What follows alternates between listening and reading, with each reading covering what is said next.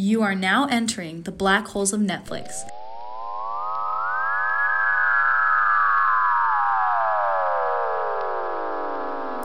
Hello, and welcome to our fourth episode.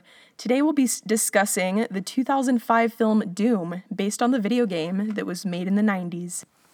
The film starts when a research facility on Mars is invaded by an unknown threat, and a team of space marines is called upon to eliminate the danger and bring back government data. Let's listen to a clip from the trailer. Stations locked down. Threat is as yet unidentified.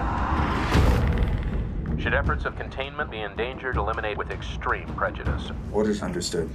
Good hunting, soldier. Special Ops clearance verified. Handle ID, Reaper. Handle ID, Duke. Say my name, baby. Handle ID, Destroyer. Handle ID, The Kid. The kid? Handle ID, Sarge. Game time. Listen up, man. We're going in hot. If it breathes, kill it. Soldier, search and destroy. Target approaching.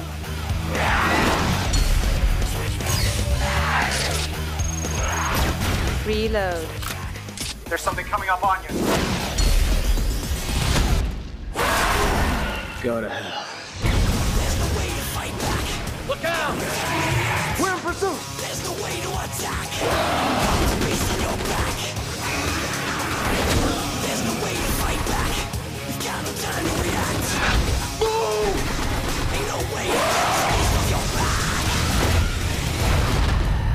For our first element today of what kind of went wrong in the film, we're going to be discussing special effects.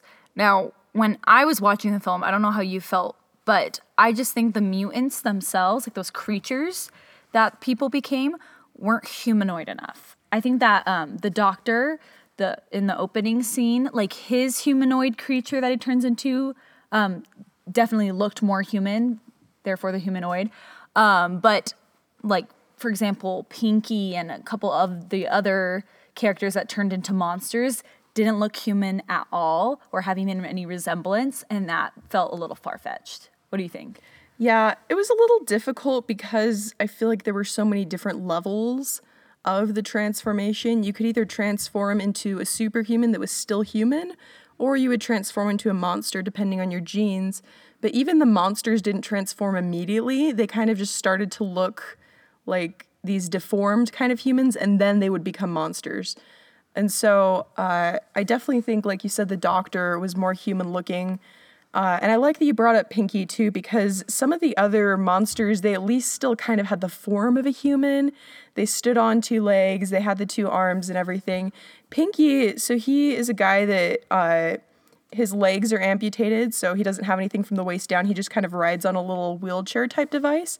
So when he transforms into a monster, he looks like a total like creature. He, he's not even close to a human. Well, yeah, and even they could make the top half human, and that's what I expected since he since he doesn't have legs. But what ended up happening is they just made him look almost like I want to say a weird mix between like the predator alien if you've ever seen that film and like an ox but like no skin or fur. You know what i mean? It was Yeah. like really weird and had really large teeth. It didn't have like muscles or anything. It just looked like a giant worm looking thing Yeah, and it was just weird. I think they were trying to go for the creep factor, which definitely worked. It was really Yeah. sketchy, but it wasn't consistent. There was no consistency as to what the monsters I think were supposed to look like, which was hard. Yeah, and I think it's maybe because that that scene that we see Pinky as a creature is in the like single shooter video game portion. Because there's a portion of the film where they go into like almost like a video game sequence where it looks like you are um, Reacher, the character. Yeah. Um, and that's when we see Pinky. So I'm wondering if they're making a reference back to the original Doom franchise where the monsters really didn't even look human at all. But I wish they would have just been a little bit more consistent because it was very confusing. Because I didn't even realize it was Pinky until a couple minutes later. And you're like, oh, You see that's the a wheelchair. wheelchair. hanging out of him. Yeah. Another thing that was a little bit hard to follow with the special effects, uh, well, some of them were just kind of cartoonish looking, Mm-hmm. which again, I think part of it might have to do with the time period. It was back in the early 2000s, and part of it is also just kind of again paying a tribute to the video game. But there's a specific part where a woman's arm is like sliced off because it gets shut in the door. And that part specifically was very, I almost wanted to start laughing. And it was an intense part of the movie. So I don't think I was supposed to be laughing, but it was just kind of, I don't Yeah. know, it didn't feel, it kind of took me out of the film a little bit, I guess. So Me as well. So for our next element was the world building aspect. So like when the film creates the world um, of the film, it has to set some some guidelines for us to understand and keep consistent with what's going on. Yeah. Um, because if, for example, if you have like Mary Poppins and then all of a sudden like a bulldozer comes out of nowhere, that broke the world because Yeah. that's not in time period or anything. So similarly, this film has to build some rules for itself. And there are some issues, like serious issues that weren't explained and didn't have a good enough background or development to make the world make sense. So one of those things was the teleportation between the worlds or the what they called the ark in the film. Um, I think it didn't have very good scientific background. Like granted that's not possible and we don't we wouldn't be able to understand the science even if it was possible, I think, at least for me. But it really wasn't logical. How did you feel about yeah, the ark? I really feel like because I believe the ark was in the original video game. Yeah. Yes, so I think they were just trying to rely on the video game in the hopes that those who are fans of the game would just accept it. But as someone who has never played the video game, I mean, it was consistent in the sense that the ark had certain rules that were always followed, and that was cool, I guess. But at the same time, yeah, I was just sitting there thinking, there's no way this is possible. It almost seems too easy. You know, the fact that you can just kind of step onto this little device and be transported to another planet. I almost wish that instead they would have, I don't know, used, had a ship or something, and that they were trying to keep the monsters from getting on the ship to get back to their, I don't know. Yeah, and honestly, like with the whole ark thing, the way they did it, it was almost like a bubble that enveloped them. Yeah. And then all their particles went through space and then they came back together. That was like the idea of it. But visually didn't look like that, in my opinion. It just looked it, I didn't get that that understanding Yeah. of what they were trying to make sense of that separation of atoms back and reforming back on Earth. Honestly, Star Trek made more sen- sense, like with their transportation. With this movie, it just felt like a plot point. Like, we need a way to easily get back and forth between Earth and Mars. We need a way for the monsters to be able to get back easily so that there's some stakes involved. So, in that sense, I mean, it worked as a plot point. It just didn't seem to work as a world building segment element. So another aspect of world building that I found really confusing was who died, who became zombies. I was really confused Who became confused. superhuman. yeah, who became like zombie creatures, who became superhuman because there's so many different ones yeah. in the film. Like I got the thing where if like they get the the injection of the extra chromosome, they become superhuman or they become a super monster. That Yeah. made logical sense. That would have been fine. But then if you got bitten, you could become a creature. I was like, okay, so it's a virus. I'm confused. And then there were people who were just zombies. Wait, are they monsters too? I, I don't un- doesn't make sense. Like, are are we going full monster or do we have zombies? How are they becoming zombies? And then there were a bunch of people who just died too. Yeah. So you were like, okay, because blood wasn't mixed, because the superhuman aspect of the chromosome, whether you turned into a monster or a superhuman, was that it mixed with your blood. That was the whole thing. That it was a virus as well. You know. Yeah. And so if people were getting killed and there was blood, it should have mixed and they should have been able to reheal themselves as the chromosome says it can. Yeah. You know? So that was really confusing that there were a bunch of dead people on the on the ground in a couple quite a few scenes. How did they die if they're if they had were exposed to the blood? Yeah. Logically did not add up. As a filmmaker, I feel like you could have done they could have done a better job in the sense of not having those extra characters who were zombies. Yeah. That made no sense. If those those extra people had been all creatures, that would have made a lot more sense. And it would have been kind of fun because then you would have more monsters and it'd be more intense. But it, honestly, it probably came down to budget Yeah. because those monsters were probably mostly animated because this is right when special effects was just starting to get big. And Yeah. practical effects would have maybe looked a little bit different and off-putting from the other creatures that they had that were animated. Yeah, and we'll talk about this a little bit in the next segment, but this movie was definitely more focused on the action scenes than character building and plot building. So I think that had something to do with it as well. That Definitely. there was a ton of inconsistencies with the monsters, but I think they cared more about just making them look creepy, creating a lot of suspense, creating a lot of danger. And so in that sense, uh, it was very confusing to tell is this a chromosome? Is this a virus? How come it's getting uh, distributed to some people and not to others? And why why are there zombies? Because honestly, even if you like even in the video game, um, from what I've researched, it was mostly those humanoid monster creatures that you fight. Yeah. Not zombies. So they're the zombies weren't really necessary. So for our last element, um, the plot itself. Um, as Sarah was talking about, that they really did just focus on the action. But to have good action sequences and to feel the intensity that you really need to feel, you need to connect with the characters somehow. And maybe it doesn't need to be a really hefty connection, but at the same time, I don't feel like they did enough character building at all.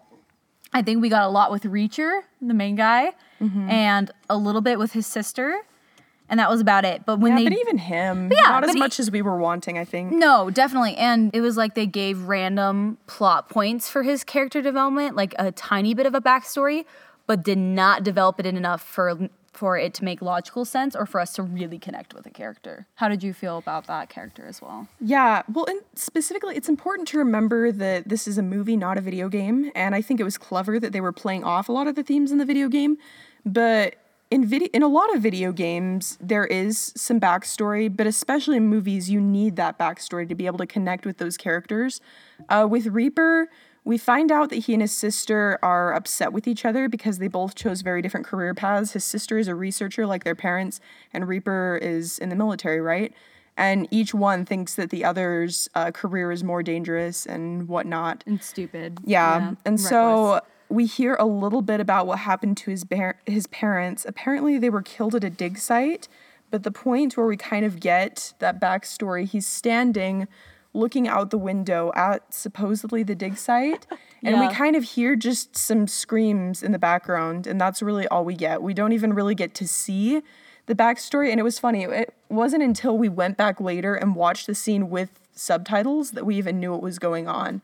Yeah. It, it was very mm-hmm. confusing to me and I had no idea like how they died. I guess there was a landslide, but in my mind it sounded like shooting and so I It was really did thinking, sound like shooting. Wait, is there a did they find the monsters? Are they getting shot to death? What is actually happening? I was really confused because I assumed if there was something that they unearthed at the dig site that killed him. That's what it sounded Yeah, like. They made it the sound like that. Until we heard the quote unquote landslide, but it just sounded like shooting. And then the, you hear the kids yelling, and I'm like, why are the kids at the dig site? like it really logically did not add up. And it we didn't get enough of why they really chose these different paths. We get understand where Samantha, his sister, is coming from Yeah. because she wants to follow in the footsteps of her parents, and we get that the son, like Reaper, um, her brother wants to make a difference, but like he's in super deadly armed forces special unit, you know, where it's life or death every single uh, moment. And so she criticizes him. She's like, and y- your job isn't reckless. And so we don't understand what his motivation for that was. And I wish I would have Yeah. known a little bit more.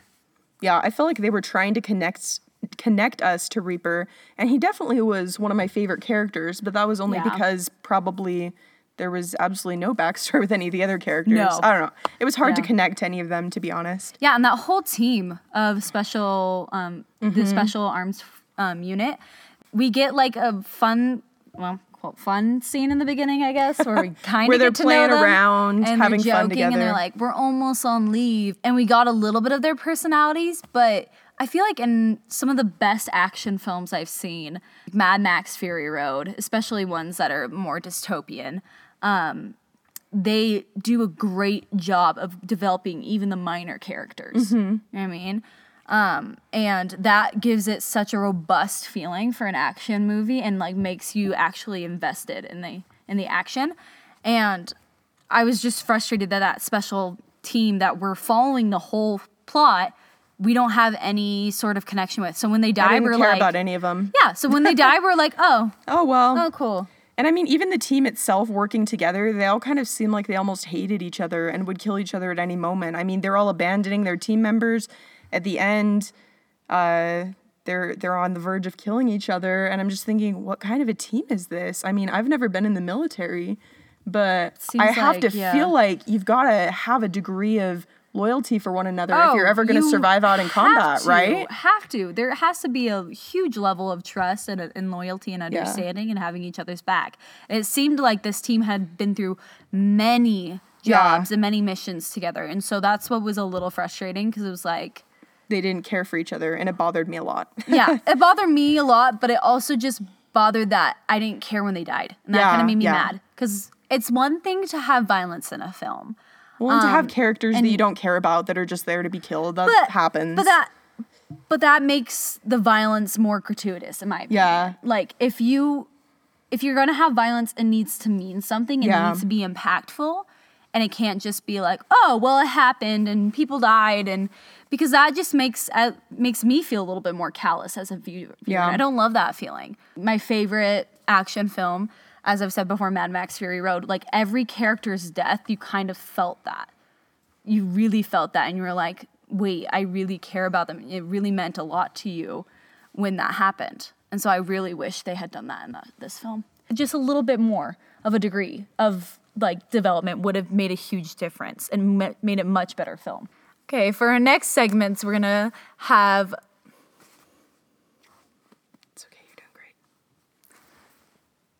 for our next segment, we're gonna do our whiplash moment. So the moment when literally the dumbest line had ever been said in the worst piece of dialogue. And so for me, at least, it was at the end when they're fighting, when they're about to actually when they're about to fight, and Dwayne the Rock Johnson's character Sarge looks over to the Reacher, like to Reacher, the uh, the main character, and goes, "Do you want to go outside and get some fresh air?"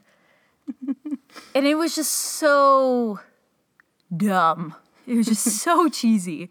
I felt like I lost brain cells after hearing that line. A fifth grader could write that line.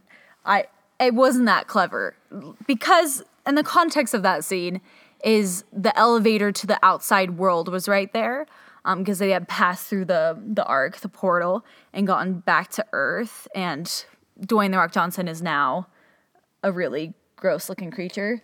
Well, he's starting to become a monster, and that line, let's go outside and get some fresh air, is like, let me wreak havoc on the earth. It was not serious enough. It just didn't have enough gravitas for a villain line, um, especially an, an ending line right before the action. There needs to be a, it's a, it's a build up to that moment. So, but what did you think? Yeah, I, I feel about the same. Yeah. So for our shooting star segment, which we had a hard time with with this film, because they were the film was very entertaining, but was also so action heavy that it was really hard to find like a solid scene or a solid time where we were like, this is really upping the movie's points per se.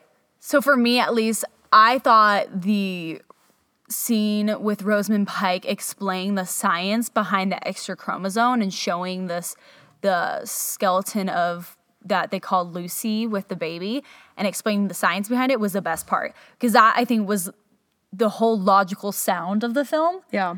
And because Rosamund Pike's an incredible actress, so and this was one of her earlier films, but she did a great job and it felt realistic. I felt like I actually understood her character and Reaper's character and the whole idea of the film. That honestly was the best moment in the film for me and it just it was the most entertaining. That Yeah. was a th- if if I was drawn to this film, if I hadn't picked this film because it was bad and I was just watching it, I would have been drawn to the science part of it and the Yeah. and the archaeology and all of that because I love science fiction with action. I think it's great, but that is the biggest draw for me. So that's what I really loved Yeah. about it. What did it you broke like? up the action really well too. It so. did.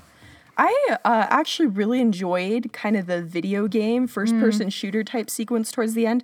There was quite a bit of action, and like we mentioned before, a lot of it was very inconsistent. However, because this was based on a video game, I liked that tribute at the end. I felt like it had a good feel of, oh, we're in the video game, we're playing along. And especially for those who might not have liked the tributes made to the video game earlier. I felt like that one was very appropriate and it Yeah. definitely made me excited, especially since I'm not a gamer and I was just coming to this as a viewer. So I, I liked that scene quite a I bit. I liked that scene too. I really liked how um, it made it made logical sense because at that point he wakes up now a superhuman, Yeah. and then he's in the first person Yeah. viewpoint from like the camera. That's what we see through the cameras, and that made sense to me. Mm-hmm. And I really enjoyed that.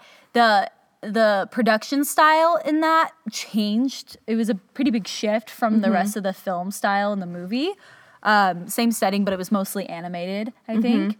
Um, and the only reason I think I was okay with it because this movie was based off of a video Yeah, game. If yeah. it hadn't been that way, I would have been very confused.